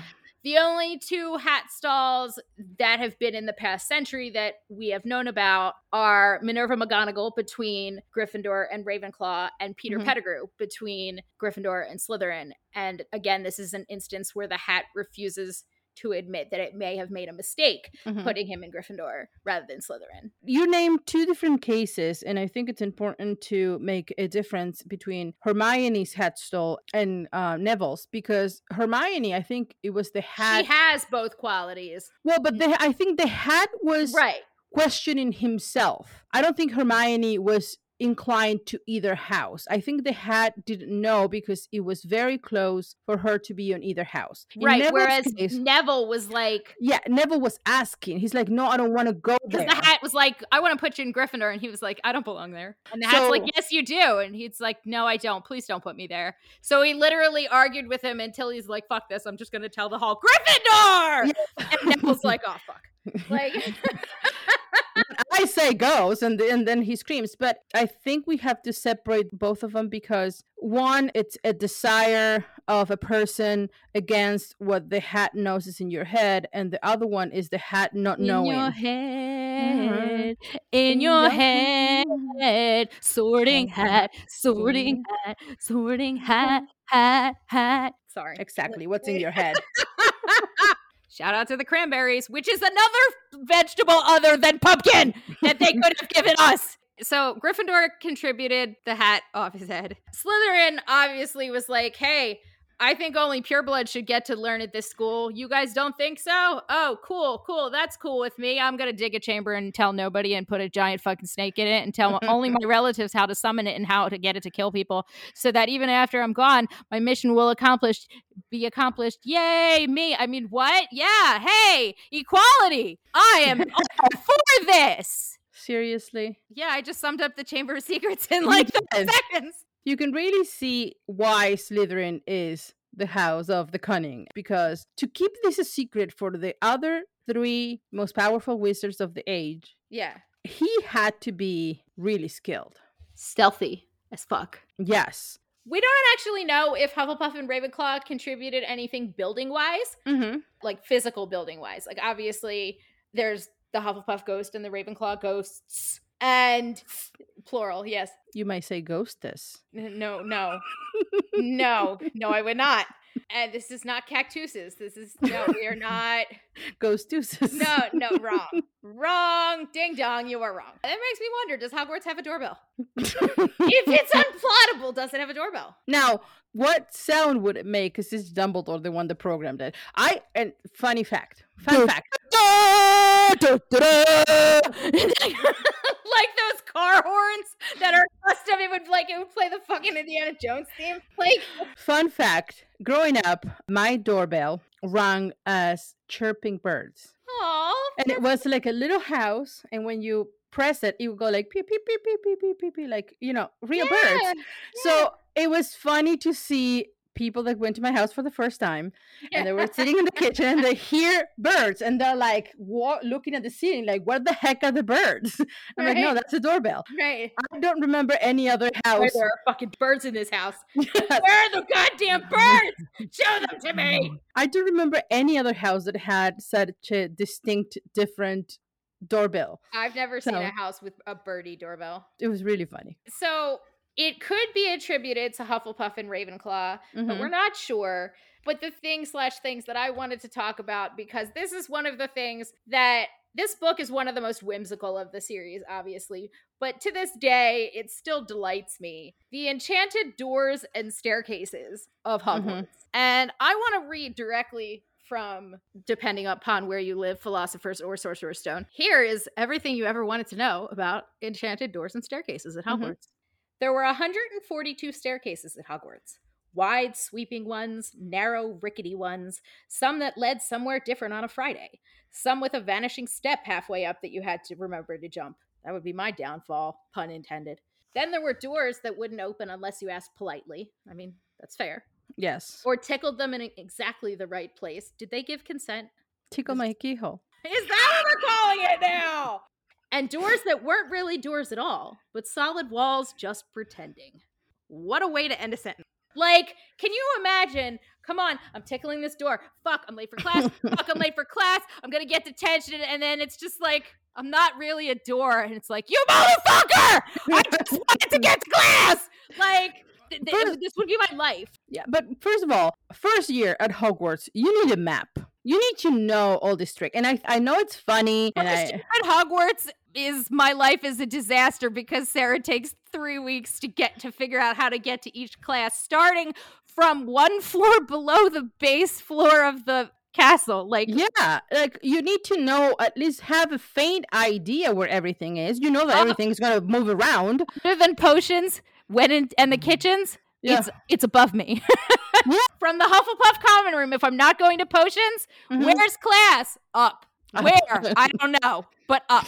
and you know that staircases will take you to a different place every day. So you need to have a kind of an idea or where things are. Otherwise, and, and if the forever. staircases have like patterns of when they move, Mhm. or do they just go, ha ha ha, this person's having a bad day, let's move. Ready, one, two, three, go. And you just hear the person go, son of a bitch! I'm gonna have to go the long way now. I'm gonna be 10 minutes late. Oh, I fucking hate you, staircases. And like, or does somebody, does Oliver Wood start carrying his broom to class so that if the staircase moves on him, he can just jump on his broom and get on the proper staircase? Staircase because this is something I would do because that's actually a really smart idea now that I think of it. but I don't know if it's allowed Who to use. if it's allowed if I get to class on time? Your Bring my broom to class day. Yes. I wanted to make sure the staircase didn't fuck with me today. What is the draft that they give to Ginny in book two for nerves? There's like to go take something for nerves. Was that the pepper up potion that made her smoke from the ears? That made her I don't no, know. I think no. It was the um. Well, not the drought of living death. It was a lesser form of that. yeah, but I think um, they said you know go to Ma- Madame Pomfrey so she gives you something for nerves. I think she should have barrels of that because like this is all the first years that are can you know what she should really have? What? Therapy. Yes, that's true. that's true. Let but me say it louder for the people in the back. Therapy for the magical world. magical mind. But the level of stress that kids have only the first week because everything moves and you have no idea where you are. I mean, you know I'm Percy Weasley, but I would be stressed as fuck all seven years all the time. I would like end up in the hospital wing so much they'd be like, "You're gonna literally have a heart attack." And at one Yeah. point, Madame Pomfrey would be like, "I will fucking tie you to this bed. You are gonna sit here and you're gonna. I'm gonna give you a sleeping draught and you're gonna fucking go to bed." Yes. And I'd be I like, will- "Thank I you think- so much. You're saving my life. I'm so tired. I'm so I- stressed." I think after a while I'll be like, I give up. You know that kids are gonna be late, so don't even ask. I just got this mental image of a kid, me, who had gotten too frustrated at the staircase not taking it where they wanted to go. So they just sat down on a stair and took out a book and started to read and was like, I'll wait. I got mean- all day. How many kids will be crying the first day? Like, I don't know. I would be every day of the first like three weeks. No, I'm I, the person who mm. gets off the subway in Philadelphia and goes, okay, I got to make a right. Because mm. I look at the sign and it says 700s this way, 800s that way. And I go, okay.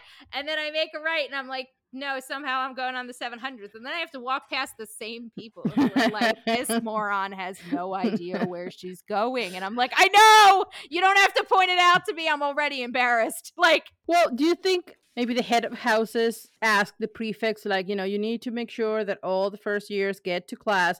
So then you see Percy like a string and everybody still like, like, you know, like Madeline. like kindergartens that you know you take them with a string and they're all touching the string and just Professor walking. Sproutwood.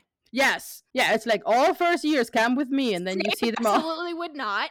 no, if you Snape- got lost, that was on you. Ravenclaw would, but would do it in a way that did not take you where you were supposed to go. So no, Ravenclaw will give you a riddle and say, "Figure it out for yourself. or no, they'd, they'd take they'd take you somewhere and they'd be like, okay, remember this route. We're getting to charms, and then they show up and you're at in the dungeon in potions, and then Mhm. you're like, what? This was supposed to be charms. Just kidding. Figure out where charms is. This is potions. Get there from here. Good luck. yeah, And Gryffindors would be like, no, we're too macho to ask for help or to carry a string. no, I imagine all the Muggles with the whistles. I'm lost. like when people get lost at the beach. so you know? many red sparks being sent up first year. Like the first week, like Filch is on fire extinguisher duty constantly. It's a costume when you are at the beach in Argentina and you get lost to to start applauding. Like if you find a a kid that is lost, you start clapping to you know, and the more people that clap, then it's kind of like a wave that is expanding. Yeah. Everyone clapping, and i'm really smart, but why are you applauding a lost child? no, just just to gain attention of everybody, you you start clapping so everybody pays That's when attention. somebody goes and finds a lifeguard and brings them back. Yeah, but when you don't know, you start clapping, and now every all the students are clapping everywhere, and Dumbledore is like, "Yeah, party!" Everyone's clapping. Yeah. So we need a system because everything fucking moves. Right, and because you can't apparate or disapparate inside the castle. Separate. Because if I, I mean, even if I could, I'd be like charms class, and I'd end- up up the astronomy tower, and I'd be like, They "Oh, my mind must know. have drifted in the middle." They don't know what year do they can take the exam. They have to be 16. So for the first what four or five years, they can't do any. They can't disapparate. So well, you can't apparate inside Hogwarts. no. Besides that, even if you could, if you're not in fifth year, you cannot do it in anyways. They'd be like, "Hey, there's Sarah's leg. Let's bring it to her." She's splinched. She's probably hopping and crying somewhere on another floor. Follow the sound of her wails. Yes. That's the fifth time this week. I'm so done. I just want to go home. Like, yes.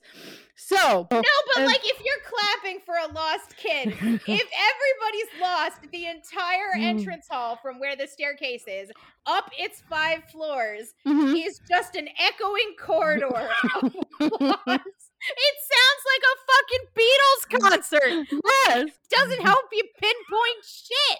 Other than, oh look, everybody's lost. Must be another day. Like, quick, nobody help them. and you know that there's that kid that is going to start it just for fun. Zacharias Smith. Uh, but you can also have fun with everything moving. But like I said in the last episode, that I will bring a slinky to Hogwarts just so God, is this Ace Ventura Pet Detective going down the thousand stairs? yes, you can have fun when everything moves. So let's. Can we extrapolate that? Not just slinkies, because first of all, you could turn it into a contest. Yes. And something tells me that this happened because Lee Jordan had an idea. He had an idea and he's like, I'm going to participate in this, but I'm also going to commentate because it's Yeah. me. I I am Lee Jordan. This is what I do. yes. Not only can you do slinkies, but something I always wanted to do when I was a kid and was never allowed because I was told it was too dangerous. And hmm my mom's probably right, but I still kind of want to do it. I wanted to ride a banister down the stairs. Yes. Or you could snowboard down the staircase with lunch trays. Interesting. Isn't like surf mattress also a thing? Yeah, Like yeah, Princess yeah. Yes, yes, that's a thing. So like I don't know if they'd be able to do surf mattress because you wouldn't be able to pass anybody mm-hmm. because the staircase isn't wide enough. But like with lunch trays or stuff, you would and you'd kind of be able to control it. Mhm. And Lee Jordan would be like, and there goes Angelina down the curve, and oh, she's accidentally picked up Professor Flitwick. And no, here comes Katie from the back. Oh, and here comes Warrington of Slytherin. And oh, nope, Katie's coming back. Oh, Angelina hopped the stair. Oh, Warrington just went off a landing. Oh, that's a long way down. Say hi to Madame Pomfrey for me. it's Angelina with the win. And then Professor Flitwick just gets up and says, thanks, that cut down my commute to the Great Hall for lunch by 15 minutes. yes. And they're like, glad we could help. Will He's be- just commentating via like hovering broomstick. that would be amazing if they could do that. I would do that. And the good thing is that I think the castle will, will cooperate. I think the castle, it's like oh, Dumbledore would join in. Oh my god, yes. He'll have his own special purple slinky. Yes. And like this would be, I'd go from crying on the staircases to being like the queen of the slinky competition because this is where I channel my stress. Yes. I am going to take this dining hall tray, I am going to sit my butt on it, and I am going to go down with banks and curves down five flights of stairs, and I will stand up in front of the Great Hall doors victorious. And Madame Pomfrey would look at me and be like, "Are these Quidditch injuries again?" And I'd be like, "Nah." Yeah. Well, what what happened? Uh, no, nothing. I fell off the stairs. You broke your arm. I fell off the stairs a really long way up. like, I fell off my bed. right? It just happened to be lofted five floors. Like, Yes. Yeah. So my life would be torn between Quidditch, prefect duties, dying of stress, and then taking it out in horribly unsafe ways because mm. because I'm too young to drink because I'm 11. So Sounds like an amazing year. yeah. So that's what happened in book one. Exactly. I don't remember if that's how it went when you read it, but that's totally how it went when we read it. So that brings us to the magical, Magical mayhem, mayhem. section of this podcast. So we're gonna, if you missed our first Harry Potter episode, why? Go listen to it. Yeah, go listen to it. Like, what's wrong with you? You're doing something wrong with your life. Yeah, you you you need to sort out your priorities. Exactly. But so we're gonna toss some fun questions around, just random things that occurred to us Mhm. as we were reading book one. okay. So you are shopping for school supplies yes. with your galleons, sickles, and bronze Knuts. Peanuts. No. Sure. Yes. And you go into Flourish and Blotts to buy some Mhm. books. And you see some books on a side table that get you Mhm. distracted. What kind of books are they? I think I will get distracted by Fantastic Beasts and where to find them or anything. Any. But what if they're has to only okay beasts? Like okay beasts and maybe they might be. Anything that's magical animal. Yeah. Will be distracted by. Okay-ish beasts. They're not horrible. I've seen better beasts and Yes. like you can find them if you like. Like that's the book that I'd write. yes. I've seen better beasts, and here's where they might be. Who knows? Yeah, I think the Muggle world has scary ones, but Yeah, you know, yeah. okay. Have you heard about dinosaurs? Right, right. like, have you heard about Pluto? That's messed up, man. Like, Let me introduce the platypus to you. right, right. Heck is that? A perfect segue to me getting distracted by all of the astronomy books, Yes. which is what happens to me in Barnes and Noble. I also think the other thing that would distract me, you know how they have Transfiguration today? yes. I feel like that for Transfiguration, for Charms, for all the Mhm. new and upcoming magic, I would get lost in those because it's absolutely brand new cutting edge. And I'd like, Mhm. I need to know. I want to know. Can you show me? Can you like- show me? I will get distracted, and this is some. I had a period in my teenage years with everything that was astrology was interesting to me. So I will get. Mars is unusually bright tonight. It is. so I will be distracted by everything that had to do with. I was going to say occlumency. It's not occlumency, but divination. Everything that's divination, like I will read cover to cover bad omens, like I the omen would book. too, but I would. You will laugh at it. You'll be like, That's bullshit. That's not happening. Oh, are you kidding me? I will How be the- were you when you wrote this book? Like, I will be the Ron saying, "My uncle saw a Grim and he died." And I'd be Ron later. saying, "Yeah, it's obvious what this means. There's there's going to be loads of fog tonight. you don't know what you're talking about. I think you need your inner eye tested if you ask me." Like, but those are another kind of books that I think I will be very distracted by. So you've survived your first week of school. You've Mm. only gotten lost 25 times, which is Okay. very nice. You were expecting somewhere in this 75 to 100 range. Mm-hmm. You finished all your homework and you have free time. Yes. Where do you go or what would you do during your first weekend? I think I end up walking just around the castle. I mean, the, the idea of the portraits really interests me. So I will be just no, I don't know if talking to them because I'm kind of shy, But I was but going to say, do you want to make friends with gossipy bitches? yes, Sir Cadogan will be my man. Well, you ha- Uh-uh. he's up on some ridiculous landing on the seventh floor. I have a hard time getting to him. but yeah, I, I think I will walk around just looking and talking to portraits. Crazy. Would you? I mean, the suits of armor can't talk. They can laugh and they can walk. They can sing. No, that was Peeves inside. A, that was Peeves inside a coat of armor. But I would probably still talk to them. I'd be like, "Looking good. What up?" Don't they sing carols? And then Peeves makes up his own Yes, the rude words. the rude carols. They're enchanted to sing carols. They're not normally enchanted to speak. Dumbledore will go. I mean, what does he do all day? Nothing. He will go around just enchanting things to just amuse the students. Is he like a cat that you just find him randomly on the third floor with a pillow napping? you find them like, right? Licking his paw. licking, licking his paw. I gotta fix my beard. Hold on. yeah. Okay. Well, as I mentioned earlier, I would end up in trouble for being outside after dark, and then I would Mhm. end up in trouble for being in the Great Hall after dark.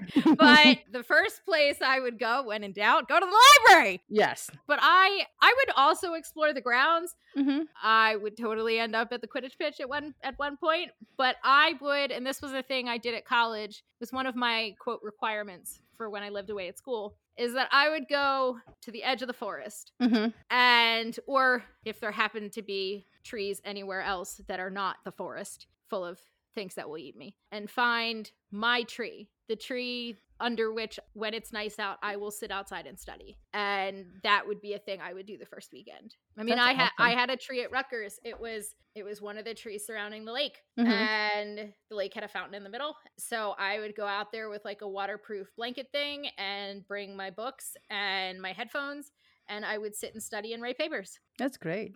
Yeah, it was beautiful. So it's probably like week two or three. Okay.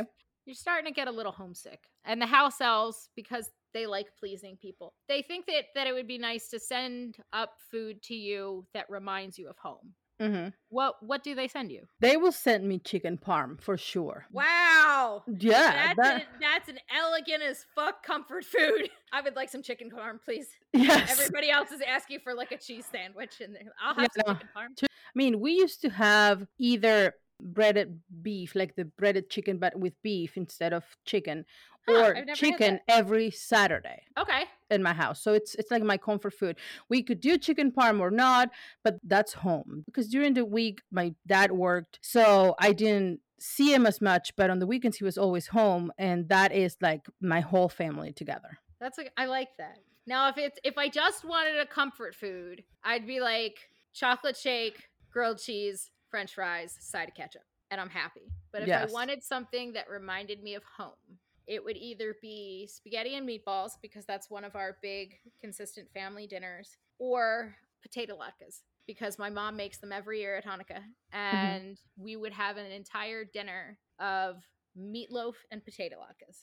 For those who don't know, they are potatoes smashed into a pancake shape and fried in oil. You may or may not dunk them in ketchup. That is up to you. You may put the applesauce on them, but Mhm. they are delicious as all get out. Oh my god, that I will sounds delicious. eat my weight in potato latkes. One of my favorite things about Hanukkah. I'm like, ooh, potato latkes soon. Oh yeah, oh yeah. Like they're in any meal kind of thing. It's like, oh, Mhm. what am I gonna have for br- breakfast? Latkes. What did I have for dinner last night? Latkes. Like anything goes. yes, they sound amazing. So you're Professor McGonagall, and you know that Harry Potter, the dumbass who lived, Yes. is not getting his "You've been accepted to Hogwarts" letter. So you're sitting at your desk thinking, "How can I get this letter to this stupid boy? What fun or extra as fuck way, like she put letters in a dozen eggs?" It would have been funnier if the, if like Harry lived with Gaston because then five dozen eggs he'd open and be like, "What the fuck is this? Five dozen eggs and all of them have letters in them? What is wrong with this?" I demand a refund. So, what other way would you, McGonagall, send letters to Harry Dumbass Potter? I will enchant the TV reporter and say, "Hey, Potter, get your ass to Hogwarts pronto. We need you in the Quidditch team." Or write it in the sky, like uh, hire a plane that will ride in the sky. Like it can't be any bigger than that. Just look up. You know where you have to go. Come on, man. And it- he'd be like, How the fuck does that plane know my name? I don't even have any friends or a library card. Like, you're a wizard, Harry Potter. What the fuck is that about? Like, you, you don't think that he'd totally freak? no, I mean he saw Hagrid. He was like, "Who are you?" I, I mean, I would have been screaming first. Second, I will try to hide somewhere. Well, I mean, he came in with a very positive attitude. Oh yeah, Yes, but he's like, I, and I then he wanna- politely put the door back on the hinges. He's like, I wanted to ask, what are you? But it was kind of impolite. So he's like, who are you? Yeah, kind of got lost on the way to my mouth. So, Yeah. uh, well, I this is kind of an older thing. It doesn't happen much anymore, I don't think, because it fell out of style. But I still think it's hilarious, and I have to give credit to the cult classic Clue. Which, if Mhm. you have not seen it, it is based on the board game. It has three possible endings, which is a cool Mhm. thing for a movie. Yes. So you don't necessarily know who done it. But thanks to them, every day, a different person would ring the doorbell, and Aunt Petunia would go and answer the door because Harry's too dumb Yeah. to answer the door, so he'd still never get the message. And there would be a person dressed in kind of like a marching band esque uniform. Mhm. Go, I am a singing telegram. You have been accepted to Hogwarts School of Witchcraft and Wizardry. You will need the following items. Mm. And yeah, it would be great because she couldn't. They'd go to the cops and be like, So we're being harassed by singing telegram people. Can you identify them? No, they're different every day. Do you know Um, who's sending them? No. What are they talking about? Oh, shit, I can't tell them about wizards. Nothing. What can you tell us? What good are you, police? Yes. Well, you haven't given us any information, sir. So I'm afraid I can't help you. And then Uncle Vernon would just like tear the fucking door off the, the police station. How so many my answer is singing telegram. How many times did Dedalus Diggle volunteer to be the singing Telegram? At least 10 in various disguises. Not always as a man either, which is he will be like the, the witch that let herself caught every time. Gwendolyn the she- Weird. Yeah, because she loved to be burned at the No less than 47 times. That would be Dedalus. He's like, I need I need a hair from somebody else. I need to do it again. hmm I need to polyjuice myself. I wasn't even picturing polyjuice. I was just picturing a bad blonde wig and a dress. Okay. hmm If you could change the ending to one of the book, which book would it be, and why or how would it change that book? I don't you- know. Seriously, because You've had cha- three hours to think about this. But we were talking about other things. you asked me, and I had an answer. I assumed you had. I had know an because you're smart. I'm not. I'm a Because my answer was smart. I'm a Gryffindor. Bear with me. I, Uh, excuse you. Um, there are a lot of smart people in Gryffindor. I'm They- Harry. I'm Gary Potter. the You're boy- Gary. the boy who gived. okay. I think I will change book four, Goblet of Ooh, Fire. Just make it in a way. I, I think we give too much credit to Peter Pettigrew to be able to bring the Dark Lord back. I will make something go wrong because he's well, he is stupid. literally only a piece. Just Yeah, but he, he I mean, Voldemort. It's like can he, he can't even walk. He has to be carried. So Well because Voldemort's an ugly ass baby. Of course, he has to be carried. yeah, so there, we're giving Peter Pettigrew a lot of credit to go through everything he had to do to bring him back. So even cutting his hand, I mean, he, I will jump Voldemort in the cauldron and they're like, "See ya, I'm not cutting my hand for you." So And the I- funny thing is, Voldemort actually jokes about it literally in the first chapter. I have a task for you, some that most of my servants would give their right hands to perform. yeah, so And he's literally telling him exactly what's gonna happen. And Wormtail's like, "Yeah, okay, huh? All right, cool, cool, cool, cool, cool. cool, cool, cool, I'm don't know what totally not talking about. terrified." No. So I think the whole book four, we give him too much credit, and I don't think he would have gone through with it. So if he doesn't go through with it, Voldemort's not back. The end. We are down to four books. But then, why are you taking the glory away from Hufflepuff House? I'm not. Cedric's still dead because he dies before we dump Voldy in the cauldron. That's screw you. I hate you so much. I'm gonna change the book so Wormtail gets less credit, but we're still gonna kill Cedric Diggory. Because Hufflepuff House hasn't had that kind of glory in centuries, Mhm. and Cedric is honorable and offers to split it with Harry, but we're still gonna fucking murder him. yeah. Okay, Cedric can live. He never touched the cup. Um, I'm gonna touch the cup. I'm gonna touch the bud. Anyway, You made me ink. actually, what's more realistic is they both touch the cup, and Wormtail's too inept that his curse misses. Yes. So Cedric lives because you know uh, Peter yeah, Pettigrew. Hufflepuff. Peter 'cause that's what's fair. That's true. That Cedric lives. Because he was a good finder. Yes. um, He's a good everything. He that's true. literally his job on the Quidditch team, other than captain, is to find the golden snitch. yes, He's very good at it he is because Hufflepuffs are very good finders. finders. I have two possible answers. Okay. One of which I like, but I actually don't think I'd go with, and the other one which makes me sad, but I think is more realistic and is what I would actually like to happen. Okay. So the one that I like, but I think that it would never happen is I would change book five because Sirius lives, God damn it. Like that hit me where it hurts, man. Yeah. Like He deserves to live. I thought you were gonna say he deserves what he got, and I was like, Do No. go? Do you need me to drive up to Connecticut right the fuck now? Like, Sirius I have work tomorrow. one- I have to be back before one o'clock. like, no, Sirius is one of my favorite characters. So mine yeah, too. But the thing that I really would have liked, and when everybody gets asked this question, what would you change? I'd get rid of that fucking epilogue. Mhm. Well, yes and no. I would change the epilogue. I would take the epilogue that we have and throw it away and burn it. It Mhm. never happened. Goodbye. And I would put in an epilogue that takes place maybe six months or a year down the line after the end of Deathly Hallows. So we are right in the middle of the Wizarding World rebuilding. The Ministry of Magic is literally reconstructing its building. It's Mm-hmm. hiring new people because they're now short half their staff because they've fled or been killed. Uh, we're or in trying Azkaban.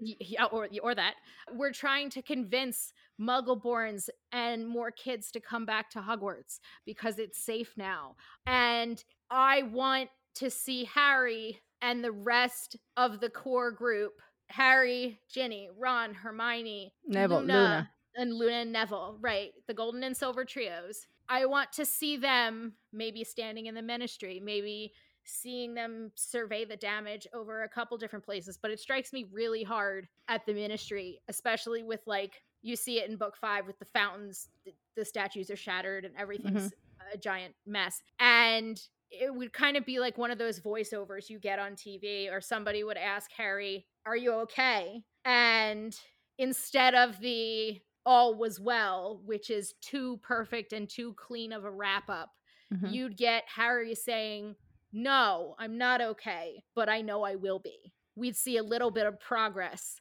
and that hope that the future will be better. That is the ending we deserved. That is a great ending. Yes, I agree with you. Thank you. I thought of that first, and she said it. Uh, No, that's bullshit. Because you had the same. Re- you look like you're about to cry when I said that. Yes. Like, Yeah, Uh, it, it's very emotional, and it would have been a hundred thousand times better. and more believable because and I'm not just talking about the Harry becomes an R and everything, Mhm. but to believe that after all that he's been through that everything is fine.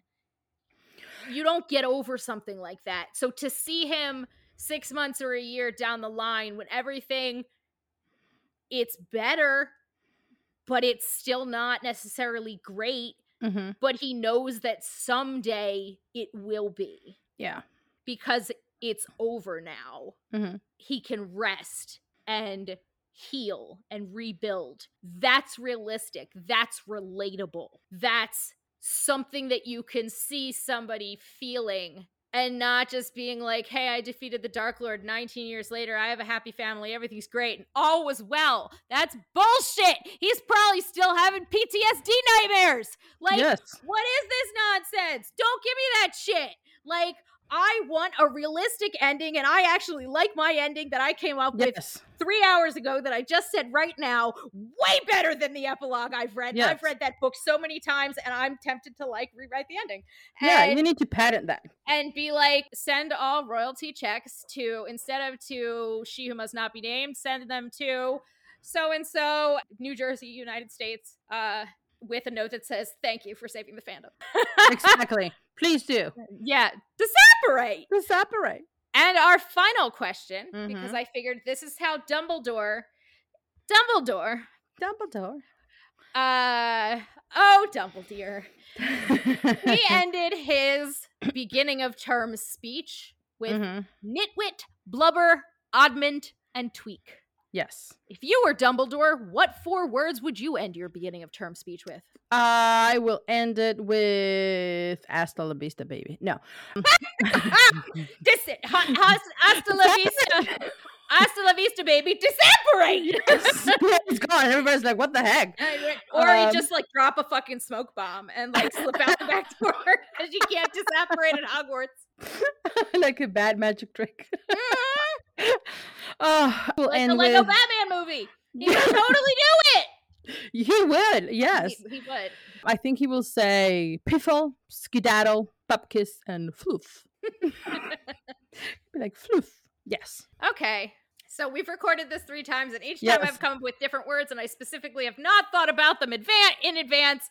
So I am going to give you decanter, gallop, whoop-de-doo, which is hyphenated, so it's one word, and Shazam. and then he transforms into Into, a younger version of himself. into himself. a younger, hotter version of himself. Yes. You're welcome. Okay. And that ends our legit Episode. mayhem.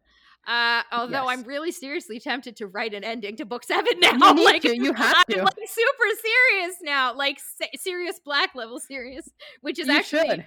that's that's a bad example because he's not serious at all. I'm like Remus Lupin levels of serious. but it is time for you, our listeners, to pretend you're Draco Malfoy and we're Lucius Malfoy and tell your father about the things you heard on our social media pages. Which, if you didn't know we have them, here's some information about them. We have a TikTok. It's funny. Star Kid liked one of our videos once. It hmm. was totally super mega foxy awesome hot. You can yes. find us on TikTok at Realm Stories Pod. We have an Instagram, the Realm, uh, nope, Realm of Endless Stories Podcast, and a Facebook page, the Realm of Endless Stories Podcast. Our email, which no one has ever sent us one. Here's a hint. We'll even accept a howler. It's fine. Our Yes. email is listed on our TikTok and Facebook pages, and it is also coming to you from this howler. How dare you steal that car? You better write an email to the realm of endless stories at gmail.com and hope they forgive you. Oh, and Ginny, dear, we heard you got into Gryffindor and we're very proud. If you are enjoying taking this journey with us, and we hope you are, because if you're not, you know where the door to the train is. Get the fuck off. Uh, don't make us sick the trolley lady on you. Yep. Andy from the trolley. Uh, and give us a follow on whatever platform you listen to us on. And please, please consider leaving us a review. It really, really helps us Mhm. rise in the ranks, not of the Death Eaters, but of No. the podcasts that get featured on all of the different podcast Yeah, so more more. So the more you review, the higher we get up the list, the more people see us and get to laugh at how goofy we are. So Yes. it's a win-win-win scenario. And please now, because everyone needs to know the the true ending to book seven. oh wow, I'm really flattered. Oh. Chocolate frogs, y'all are one. and now, like the way we should end every beginning of term feast, we will end it with the singing of the Hogwarts school song. And let us begin. Hogwarts, Hogwarts, Huggy Wuggy, Hogwarts, teach us something, please. Whether, we be old and bald or young with scabby knees, or our young heads with could do scabby knees, Our heads could do stuff. with filling For with now some interesting stuff. that flies and Blah blah blah blah, and full of air that flies and bring bits of fluff or glue. Just do your best, we'll do the rest and knowing, our bring back what we forgot. Just do your best. We'll do the rest and learn until our brains all rot. And now it is bedtime, so off you trot, pip pip, disapparate!